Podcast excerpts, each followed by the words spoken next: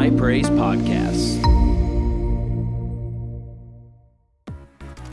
Hey everybody, this is Pastor Garrett, youth pastor at High Praise Panama City. I want to thank you for downloading today's podcast. No matter if you just missed a service or if you happen to stumble across our show, we believe and we pray that God is going to bless you through today's episode. So open up your hearts, receive what God has in store for you. Tonight, I want to talk about one really key principle. I had two, but I just I shaved it down to one. So if you've got your Bible, if you're following along in the Bible app, whatever you're doing, or you're taking notes, uh, this is Heaven Rules Part three. Go to Galatians chapter six, verses seven through nine. I am you're probably I'm going to drop out a lot tonight because I never preach with this thing. So at one point, I'm probably going to be doing this. And you're just going to have to accept it. Um, go to Galatians. Go to Galatians six. Uh, seven through nine. We're going to be there pretty much all night. We're going to break down these three uh, key pieces of scripture. Uh, we really won't go anywhere else. So once you get there, you can just stay there, bookmark it, highlight it, whatever you want to do. We're not going to jump around tonight. So Galatians six, verses seven through nine. I'm going to read it to you. Y'all ready? Oh man, that was lame. Are y'all ready? Yeah. All right, here we go. Galatians six, seven through nine says, "Do not be deceived. God is not mocked, for whatever one sows, that will he also reap. For the one who sows to his flesh will from the flesh reap corruption, but the one who sows to the Spirit will from the Spirit reap eternal life. And let us not grow weary of doing good, for in due season we will reap, if we do not give up." Okay, like I said, we're going to be here all night. You're going to hear me say that verse a bunch more times, so if you missed it, you'll hear it again.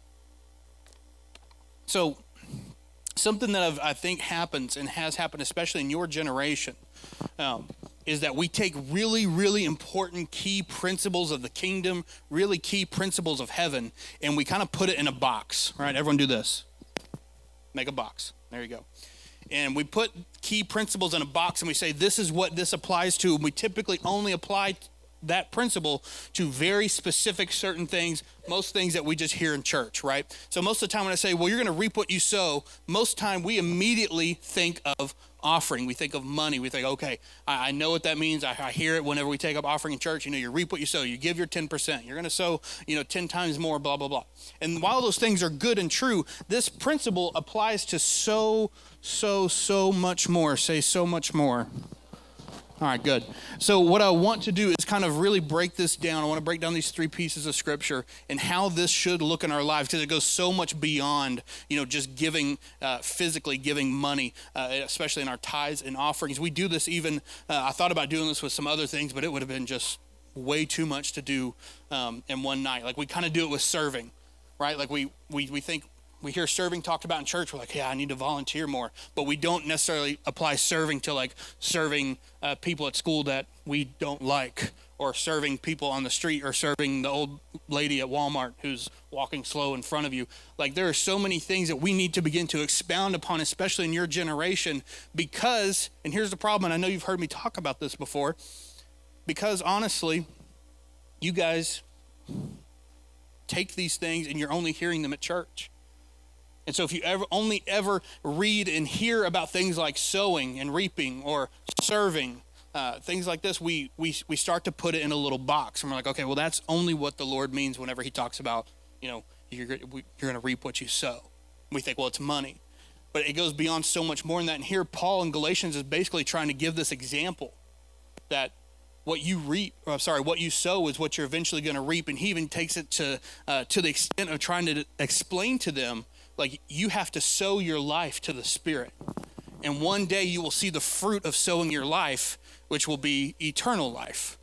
Okay, so um, I know I just talked a lot and just gave you a whole lot of information. So let's break this down a little bit. So the very first piece of scripture says this: do not be deceived. Why do you think Paul says do not be deceived? That's all right, you don't have to answer. I don't know either. He says, do not be deceived. God is not mocked. I'm going to stop right there. Now, if mom or dad or grandma or grandpa came to you tonight and was like, you know, Cooper, don't be deceived. Your mom and dad will not be mocked. Cooper probably in that moment is like, oh my God, what do they know? Right? right? You understand what I'm saying? If someone, if your teacher came to you tomorrow and like leaned over your desk and said, "Justice, I will not be made a fool of," that usually means someone says, "You're doing something wrong and I know it," right? So Paul's kind of like starting off by saying like, hey guys, let's not be ridiculous. God, God's not going to be mocked. And ultimately what I think he's really trying to address is this issue that uh, people basically act as if God doesn't see everything, right? He's saying like, before we get into the rest of the scripture, he starts out by saying, you know, God's not going to be mocked. God's not going to be made a fool of, okay? He's not going to tell y'all to do something, leave. And we've seen this, you know, we just a few weeks ago, we talked about the story of Adam and Eve. God was not mocked. God was not made a fool of. What he said came true, correct? When he gave Adam and Eve the instructions they were to follow, which were don't eat of the tree that is in the middle of the garden, right? And then he was not present when they ate of the wrong tree. And then he came back and there were consequences to the actions. You're good, Castle. He's trying to sneak up there like we don't see him. Well, there he goes. There he goes. Y'all give it up for Pastor Castle. We love him. He is the glue that holds the church together. Castle glue. No. Um, what were we talking about? Adam and Eve. Um, sorry, I totally lost my train of thought. So God's not mocked. We see this in Adam and Eve. Adam and Eve do something, and then they immediately have to pay the consequences for their actions. Right?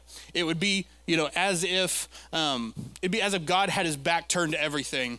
And while he wasn't looking, people were getting away with stuff, right? That's typically when, a, when someone in authority says, hey, I'm not going to be made a fool of, that basically means this. You're not going to act a certain way and think that I don't know about it and just not take me seriously, right? So if I, if just a real weird, dumb example, if I said, hey, everyone in here, I'm leaving for five minutes. No one's allowed to talk. And I trusted that y'all wouldn't talk. And I left for five minutes and came back.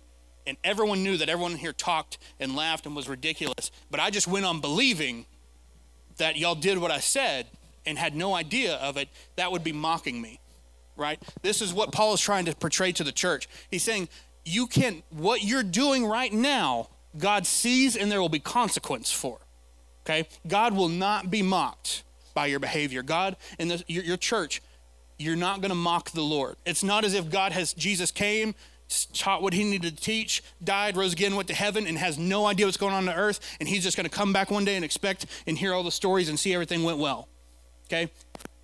He, he's addressing, because that, that was basically the behavior of the church, as if God was not watching. He just gave his instructions and left, and was like, all right, I'll be back. Hopefully y'all do well.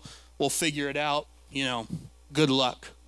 So he says, do not be deceived.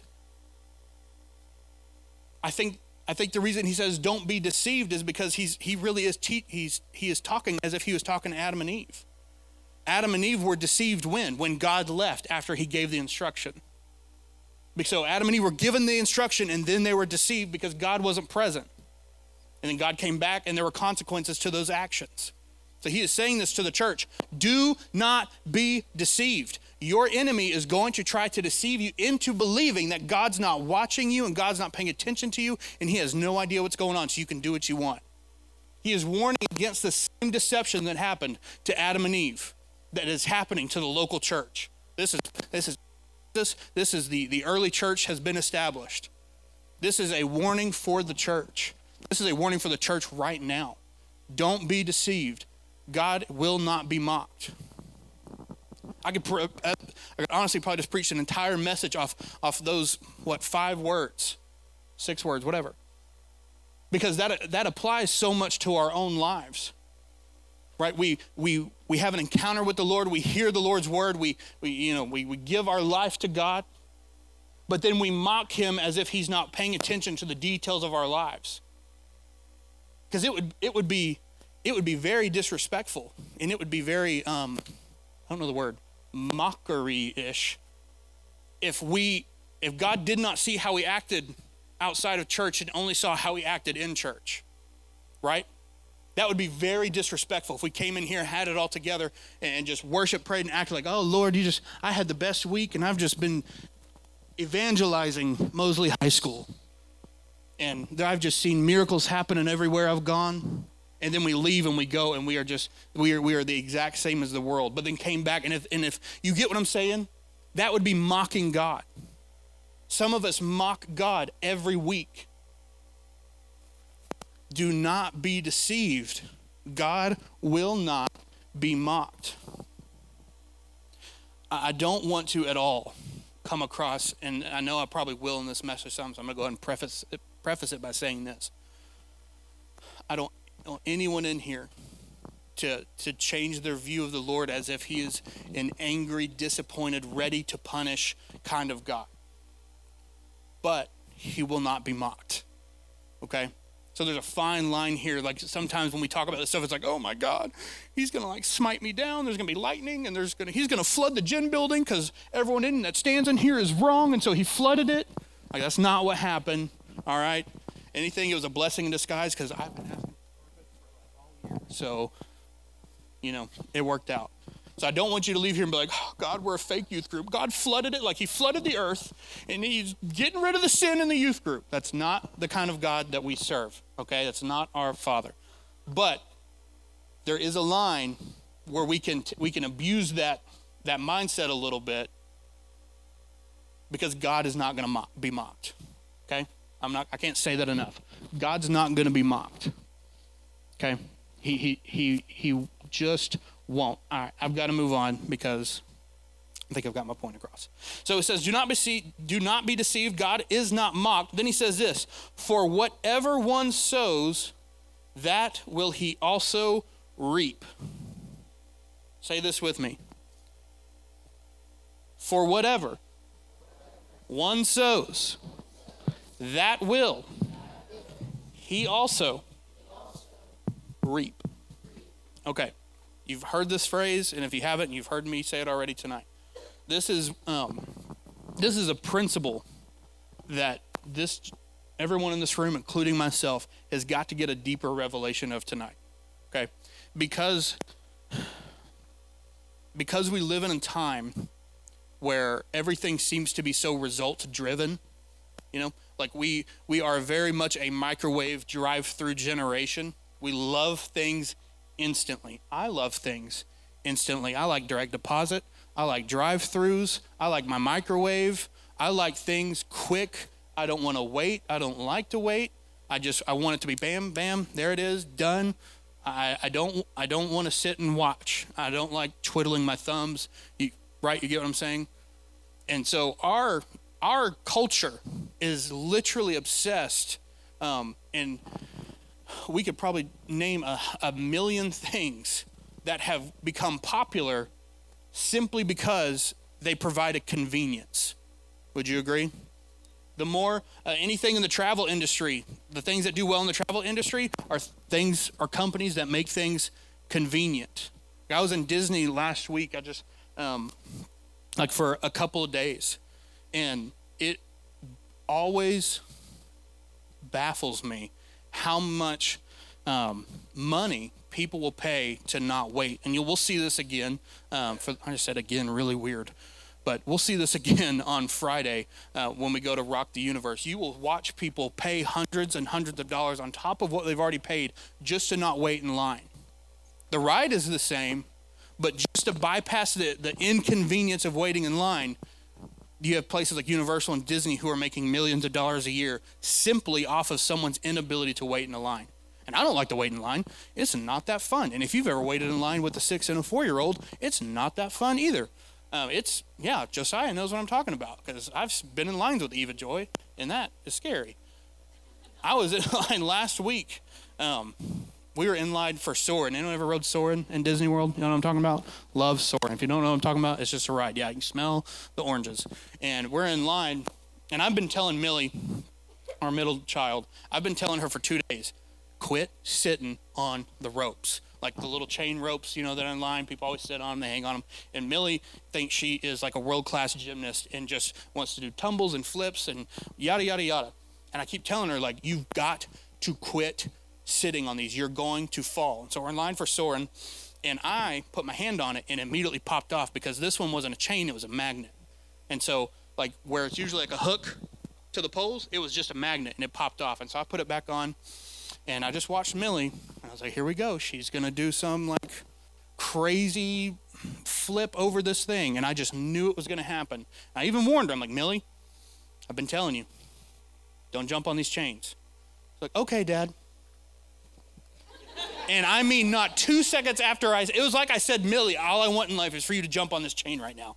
And she just instantly did like this penguin flop onto this chain and smacked on the ground. I mean, and just, ah! And if you've ever seen Millie cry, you know, it's like this uh, hurt T-Rex, the arms come up, and she's like, ah! And she's laying there and soaring. And I did not feel bad for her at all, like at all. I was literally looking at her like, I just told you not to do that. She's like, oh, it hurts. You pushed me. Jackson pushed me. I'm like, no, you did this. Golly, I don't know why. It had nothing really to do with what we're talking about, but I just feel like sharing that with you. While y'all were in service last week, I was consoling Millie on the floor of Soren because she jumped on a chain that was held together by a magnet. Um, anyway, what are we talking about? We're talking about convenience, right? We're talking about time. So, What you what you sow is what you're gonna reap. Okay, I gotta I gotta back up because I just went down a rabbit hole for a little bit. So many of us, um, I think, are are reaping things that we don't want to admit that we're sowing, right? And so we have a lot of us have a lot of us have um, continuous problems. Okay, we'll be let's all be honest with each other for a minute. Most of us deal with things for more than just a week. Okay. Like those of us that have dealt with anxiety, those of us that dealt with depression, those of us that have dealt with lust, those that have dealt with self-harm, those of us that have dealt with identity issues. I mean, the list goes on and on and on. Most of the time we're not like, yeah, I dealt with that for a few days, got over it, no big deal. That's typically not how it works. Correct? Correct. Okay, just want to make sure we're on the same page. Because um, every, all the hard things that I've had to deal with in life, addiction, things like that, none of it has just been, whew, that was easy. That was done. That altar fixed it, over with. What I want you guys to grab a hold of tonight, and this is honestly probably the most, one of the, if not the most important thing about this message, is that most of us are dealing with problems over and over again because we sow the same seed, right? And so we sow the same seed when no one's looking, and then when the harvest comes, it's like, why am I dealing with this?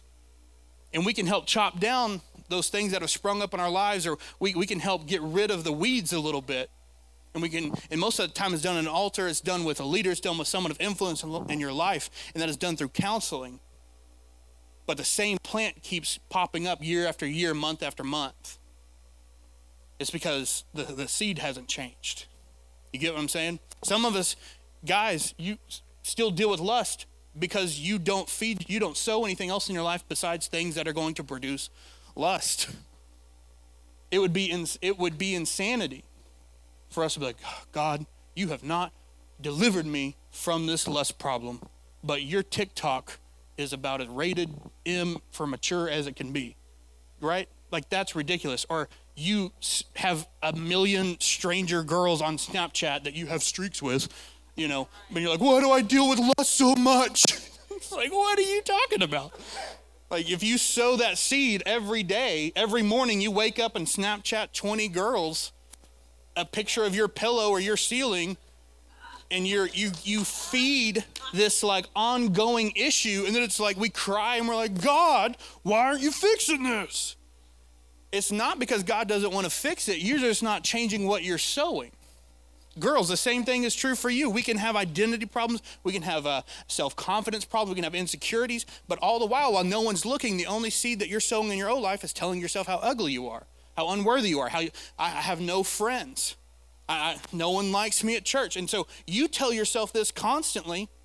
We don't see it. We don't hear it. But it's like, I just, I really just feel like no one likes me. I just deal with this thing. Guys, no one is ever going to be able to change the seed that you sow in your own life. No one. Only you are only you are able to do that. And these are things that are going to happen when no one else is looking. Do not be deceived. God will not be mocked. And so if you continuously sow the wrong seed in your life and it continuously produces the wrong fruit, the wrong plant, and we stand before God and we're like, I didn't, I didn't plant that.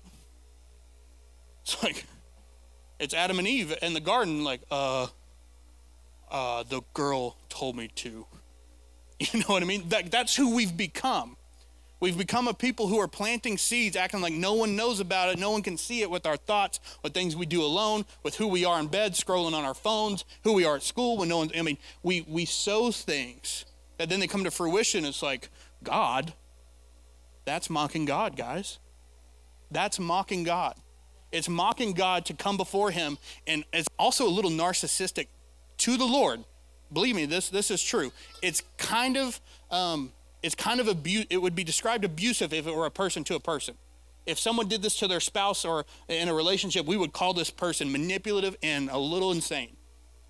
To sow the seeds that produce the fruit and then come blame God why things haven't changed, right? That would be crazy. That's called gaslighting, right? Some of us gaslight the Lord because we come before an altar and we're like, I'm tired of praying about my anxiety. And God's like, I will break that from you, but here's the seed you got to sow in your life to produce a different fruit. And we're like, no, I don't want that. It's like, it, it's, it's, um, it's a lot simpler than we make it out to be sometimes, because we're always going to reap what we sow. You're always going to reap what you sow. What, like literally the number one most quoted scripture in my life is you will be transformed by the renewal of your, yes, some people said it. Transformation comes through a renewal of our mind. Paul says this in Romans twelve. Transformation comes through the renewal of our mind. And so if you want to be changed, which is a requirement of being born again, correct? But we never renew our minds. We never change the way we think. We'll never change.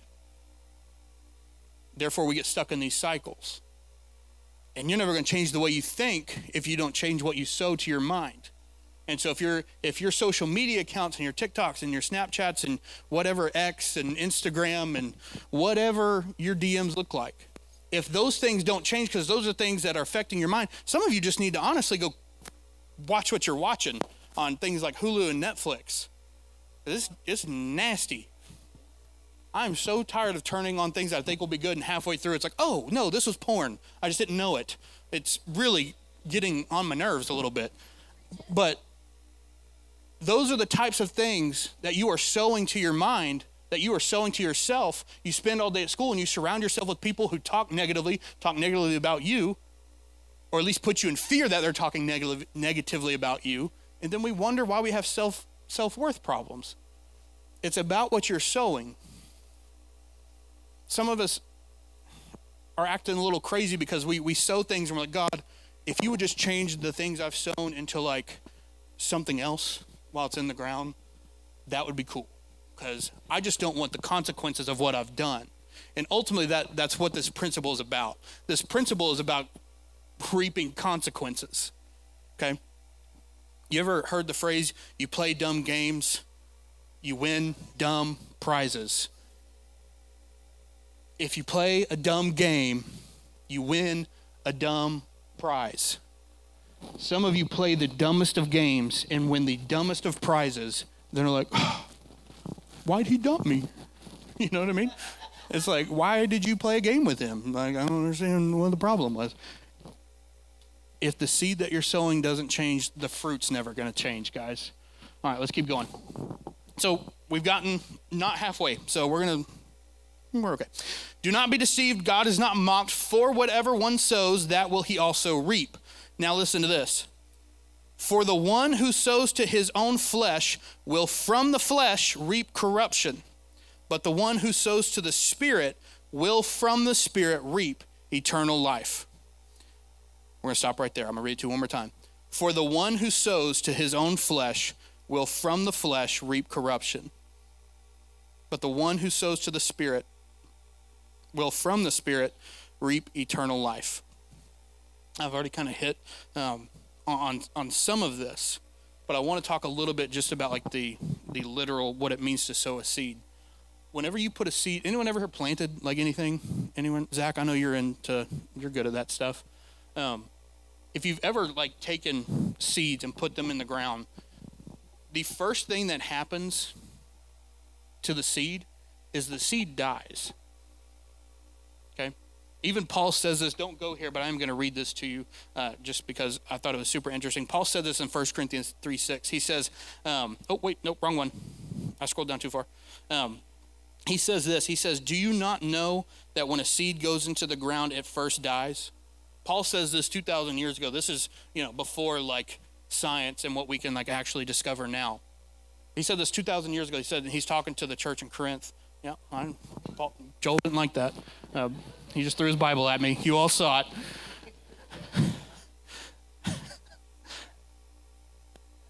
But the seed, when it goes into the soil, has the, the outer layer has to die first. And that takes time. And for some of you, whenever we start to sow the right seed, this is what happens. We start, we will try. We will attempt at sowing the correct seed, you know, by reading our Bible and sowing into the Spirit and feeding ourselves spiritually and being the right person, doing good deeds and things like that. And we're like, all right, where's the fruit? Where's the plant? Where, where's the stuff that, like, where's where's the where's the reaping on top of the sowing? I'll just be honest with you. I I, I believe this. I don't have like a scripture to like point you to, to like this, is, but this is just a personal belief of mine. Seeds that are sown in the flesh spring up way quicker. I mean, almost, I mean, if you've ever been tempted with something, you will know that is true. It does not take long to sow into your flesh, to see that temptation tr- try to bring fruit in your life. Things that are sown in the Spirit take a lot longer. I think that's why Paul at the end of this says, if you do not give up. We grow accustomed to, you know, sowing the wrong seed and seeing the fruit rather quickly. But with the Spirit, that's just not so. And I just hate to be the bearer of bad news for you in your life, but it just doesn't work that way. Not maybe not all the time, but for the most part, it doesn't work that way. And so we'll come to an altar. We'll be prayed for. Maybe we'll do a whole seven-day Bible plan, like every day. Check mark, boxed, did the notes, read the actual scriptures, all of it. And be like, all right, I just did a seven-day on identity. I expect my life to be different. I just want to tell you, that's typically not how this stuff works. And for those of you that are sowing seeds, waiting for something, if, if you have to have something, God's not going to give it to you. Hey, uh, give me everyone's attention. I'm losing some of you. Half of you are staring at someone else in this room. Whenever you sow things, you've got to let it die to you first. This is, I, I'm, oh God, I'm gonna, I'm gonna piece this together for you the best I can. When Paul ends this passage here in Galatians, he says, if you sow your life to the Spirit, in due time, you will reap eternal life, right? Saying, so there's gonna be a time period between when you sow your life to the Spirit, you will reap eternal life at the end of your life. What happens when you sow a seed? The seed dies. What happens when you sow to the Spirit? You're supposed to die to your flesh. The entire book of Romans and Galatians and Ephesians tackled this issue. It, it Scripture always interprets Scripture, always. It complements itself very well. The reason he uses this example of sowing your life unto the Spirit is because they know when you sow something, that means that that thing is going under the dirt and it is going to die. And it might be a while before you start seeing some fruit, before you might even start seeing some giftings, before you start might seeing some assignments from the Lord or some new fresh anointings or some new words from the Spirit. Sometimes it might just be quiet. Sometimes it might just be still. Sometimes it might be dry. And you just have to sit under the dirt and wait. But if you cannot, if you cannot not give up, right? How's Paul put it? Let me read it to you one more time, because Paul puts it just better than anyone. And let us not grow weary, for in due season we will reap if we do not give up. He's also giving a warning. Some of us are going go under the dirt for a little while, but we grow weary and we give up. And we would rather see instant fruit, even if it's bad, than great fruit because it takes a long time, right? the, some of the best food on the planet takes a little while to cook. Right? You get what I'm saying? There, there's, there's, there's such a beautiful metaphor taking place here in Galatians. Because ultimately, whenever you sow your life to the Spirit, like what Paul is saying, whenever you are giving your life up to God, you're quite literally going under the dirt and sitting still, not moving, just saying, okay, I'm on your time now.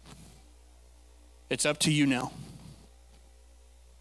Uh, I'm gonna, you water when it needs to be watered. I tell, uh, I try to remind our youth leaders this uh, quite a while. Ministry is quite literally sowing seeds and watering seeds, and that's all you get to do in ministry. That's all it is.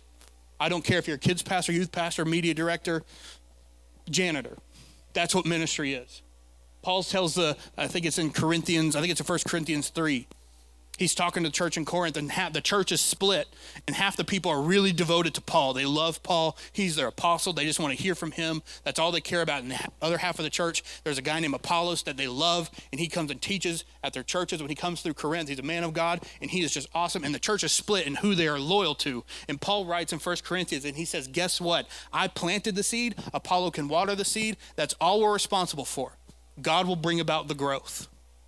That is what ministry is. We plant seeds and we water the seeds. What God does with it while it's under the soil, what God does between the water and you, that's, that's between him and the Lord. That's the only thing that keeps me going in ministry. Because if I base ministry, and let me put it this way. If what kept me going in ministry was always just looking to the, the fruit of what I do instantly, I'd quit probably every Thursday. Right? If I woke up on Thursday and was like, all right, I preached a bomb message. Every one of them kids better be perfect. I better be getting calls from teachers that revival's broken out in every school and miracles are taking place and the trash cans are full of marijuana and all this other stuff. That has never happened. In ten years, I actually, I had one teacher call me one time in ten years on a Thursday. Um, but anyway. I I don't, and if, if you are in any way serving the church, if you've any way have any aspiration of, you know, being involved in your local church for a long time, then you need to hear this. And hopefully that's every person in this room. Ministry is, what we do as a church, what we do as a body is not about seeing instant fruit. It's not about, you know, we do food drives. It's not about feeding four hundred families and then on that Sunday being like, those four hundred families better be in this church. And our tithe better go up and we better be full and it better be on the news. Right? When we do things, when we do color wars, when we do when we do movement, I don't walk away from movement and be like, if the youth group ate two hundred people the next week, I quit. I don't do that. Does, does the enemy try to tell me that sometimes? Sure, but man, I, I would be insane to do that. I'm perfectly content with sowing seeds, watering seeds. What happens after that, I'm not responsible for. And if you will grasp that mindset with your life, your life will change. But as long as you keep God in a box and like, Lord, I've sown the seed. I'm watering it for a few days. If I don't start seeing something out of it, we hold God hostage. You hold God hostage when you do that. You hold God hostage and say, Lord, this is your, t- this is, you've got, you've got four days to change my life. You've got four days to get rid of this depression. I'm going to do it your way for this long. Who's God? Who's God in that scenario? Who's God in the scenario whenever you say, all right, Lord, I've prayed for seven days. I've read my Bible for seven days. I've also still been dealing with this lust problem for seven days. So I guess you're not real. Who's God in that scenario? You are. You have got to sow your life to the Spirit and then be content with what happens next. It's just Ben, guys. We love Ben. Nothing crazy's going on. So y'all are okay. I know everyone's real distracted tonight. But please, please hear what I'm saying to you. This isn't about a a, a quick fix solution to your problems. You giving your life over to the Lord, you being a Christian is not about having less problems. I could probably argue, anyway, I won't say that. I don't know if y'all are, y'all get y'all get scared out of this church. most, and mo- well, anyway, it happens anyway, because when what happens is we we jump on this boat, or we sow our lives, and we're like, dude, my problems, I've had more conversations with young people who are like, my problems got worse. But duh, yeah, I know, because there's been light exposed in dark places, because God's cleaning out your heart, because he's trying to get you to the other side of your addiction. Your life, I, I, I understand why I say it, and I've heard other preachers say it, like, your life's going to get harder after you get saved. It's not necessarily your life's going to get harder. It's just harder to clean up a mess than to keep a mess the way it is, right? And we get scared whenever the mess starts getting cleaned up, because it's way too much work. It's exhausting. It's messy. You you forgot some of it was there. You ever clean, like, y'all clean your room sometimes, you know what I'm talking about. You be cleaning your room, be like, whoa, gross. That's been between me and my mattress that long. Like, that's nasty. That food, that's whatever, that stuff's been there. And so as the Lord starts doing this, we get scared, and we're like, this is disgusting, and this makes me look way worse. If you, as a Christian, y'all listen to me, I'm, I'm wrapping up right now. Um, is someone in this, Graham, Italy, if anyone's in the sound booth, if y'all just play some music, I don't need the band tonight. If you'll just play some music on Spotify, that'll work. If if you cannot sow your sow your life to the Spirit, and knowing that the real gift and the real prize and the real fruit is eternal life,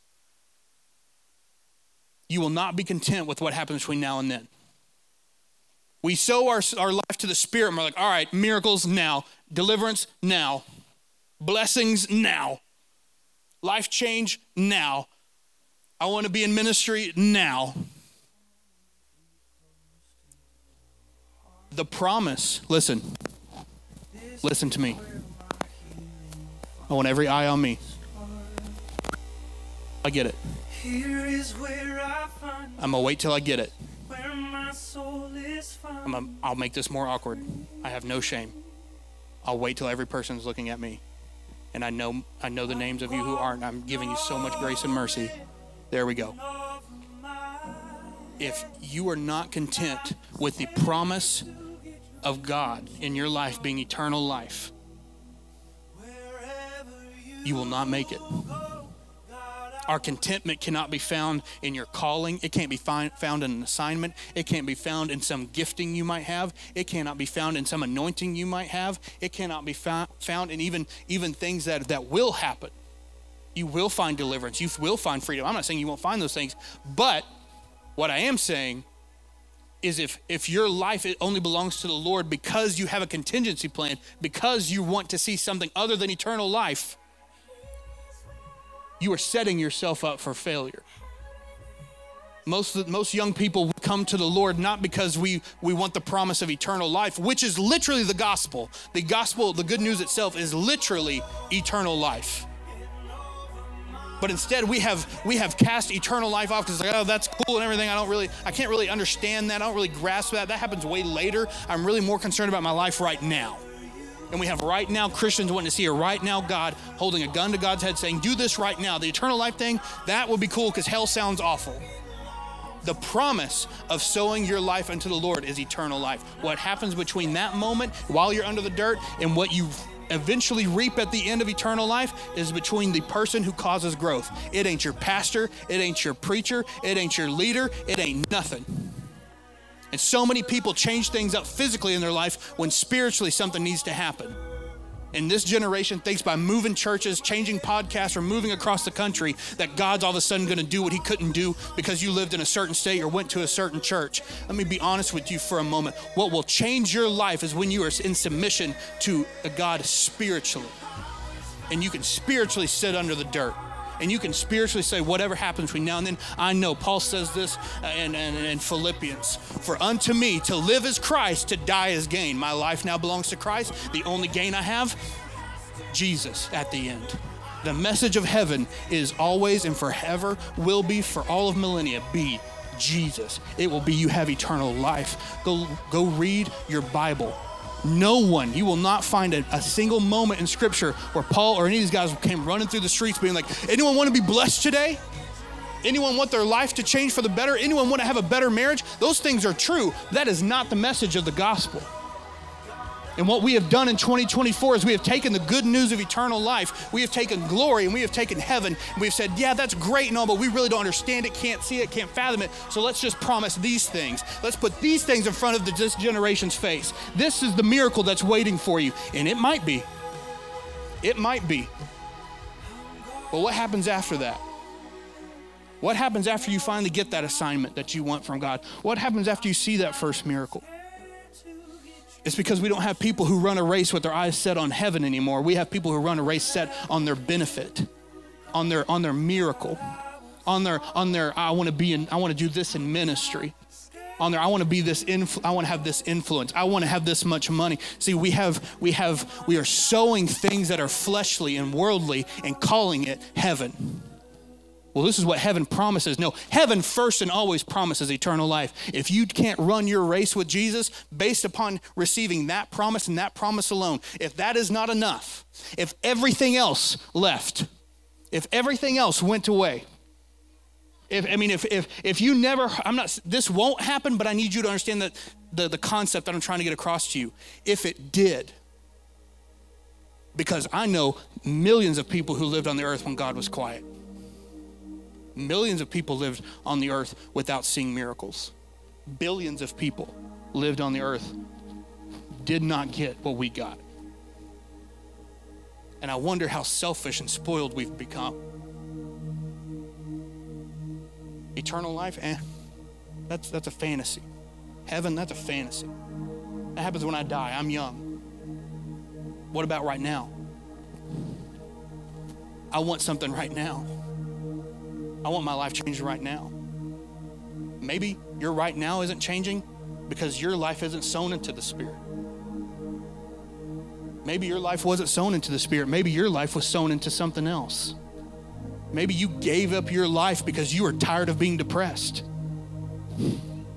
Maybe you gave your life to God because you needed friends.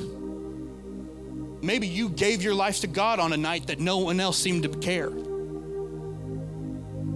You won't run this race very long if your eyes are not set on heaven. If your eyes are set on something else, because hear me, God will not share your heart with something he can give you. You get what I'm saying? And so many of us, man, we, we beg God to give him things that we worship. Why would he want, why would he share, why would he share in his glory? It's got to die first. If you can't live without it, he's not going to give it to you. And the way you can live without all these other things is set your eyes on eternal life. Say, man, God, whatever happens between now and then, I sleep well at night. I've been in ministry for ten years. I've had awful things done and said to me in ten years and thirty years I've been alive. Nothing, nothing gets in my way because there ain't nothing anyone can take. They, they can't take that from me. No one can take away the future glory that awaits for me. No one can take my spot. No one can take, take my name out of that book. Nobody can touch it. Everything else that happens in between, me and God are good. I know what my prize is at the end. My prize isn't being a cool youth pastor, because I am. My prize isn't getting to eat free Hungry Howie's every Wednesday. My prize isn't getting to preach and have a podcast. My prize isn't getting to go to R T U every year. My prize, like, none of this is my prize. You guys aren't my prize. I'm not your prize. That would be disappointing. My prize at the end is eternal life. If miracles happen between now and then, whew, awesome, because I know God will do it. But man, between me and eternal life, I hope I can bring as many people along with me. Because at the end, that's what I'll be looking for. At the end, that's what I'll notice the most, is who's there with me, who in this room is there with me. Whose life did you affect? Who'd you bring with you? Not how blessed was our life on earth. Not how great was our church services. Not how, how wonderful did our, our, our screens look. How fun were our trips. It's just eternal life, guys. We want heaven to come to earth. That's the promise that the church is built on. That's literally the gospel. The good news is always built upon eternal life. So this is how we're going to close tonight. Um, there was no better time for this to happen. Um, and I found a good spot on the floor to do it. And so over the past, you know, since Friday, I've been walking around this room and I've been reading some of the things on the floor from past generations of, of this youth group. Um, people that I don't, that are probably much older by now. Um, I know some of you were probably here when some of this was written. I know Noah was here. I'm sure Courtney was here. I'm sure, I'm sure many of you came, and I'm sure many of you probably remember when some of this was written. Emma, uh, as I was thinking about tonight, everyone's like, are we going to ride on the floor? Are we going to ride on the floor? I'm like, such a youth group thing to do. But that's what makes me a good youth pastor. And so at the front, Alexis drew me a beautiful box. And it says this. It says, unto the Spirit, we sow our lives. And I'll have some leaders up here. If you need someone to talk to, you want someone to just pray with you, talk things through, man, we've got that. We've got the best team in the world. Um, Alexis, somebody, we all bring that cup of markers up here. All I'm asking you to do for this, because I want, when future generations have to rip up the carpet, I want them to see this from us. Even if it's ten, fifteen years from now and you're all old and married and having babies and, you know, evangelizing the world. I just want our names to be here.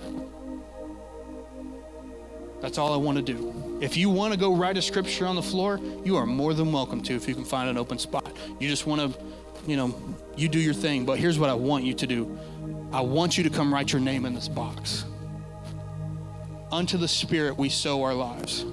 If, if, if this time, if this season, if this group right here can be remembered and we can look back on this years from now, man, I hope it can be, I hope this can be said of us, that we are still running our race with our eyes set on Jesus, the pioneer, the perfecter of our faith, knowing our promise is eternal life. Because if we, because if this if, if this is true, then when this carpet gets ripped up again in how many other years, every person in this room is running their race still. And it won't be like, oh man, have you seen this person's life? And you see that name right there? If you go creep their Instagram, because if it's true, if we sow our lives unto the Spirit, like Paul says, you'll still be running this race. So stand with me. We're going to play some music. If I could have like four leaders come up to the front, just in case someone needs some counseling or prayer or a hug. I've got markers up here. All you've got to do is come sign your name. That's all I'm asking. If you want to do more, you can do more. Okay. I'm not saying you're not allowed to. But all I'm asking that you do, if this is real, now hear me, listen, listen, if this is real, okay, if this is genuine, if it if it means what we've talked about here tonight, and this is a long-term race, then I want you to just come write your name. Thank you for downloading today's message. Again, we hope that it encouraged you, blessed you, and edified you. If you are a high school, middle school, or even a uh, young adult in the Panama City area, we would love to have you come be a part of our services at High Praise Panama City. Our Y T H services are every Wednesday at seven o'clock. The mix, our pre-service time, starts at five o'clock. We would love to have you out. If not, find a way to connect with us on Instagram at h p dot y t h. We would love to connect with you in some way. And God bless.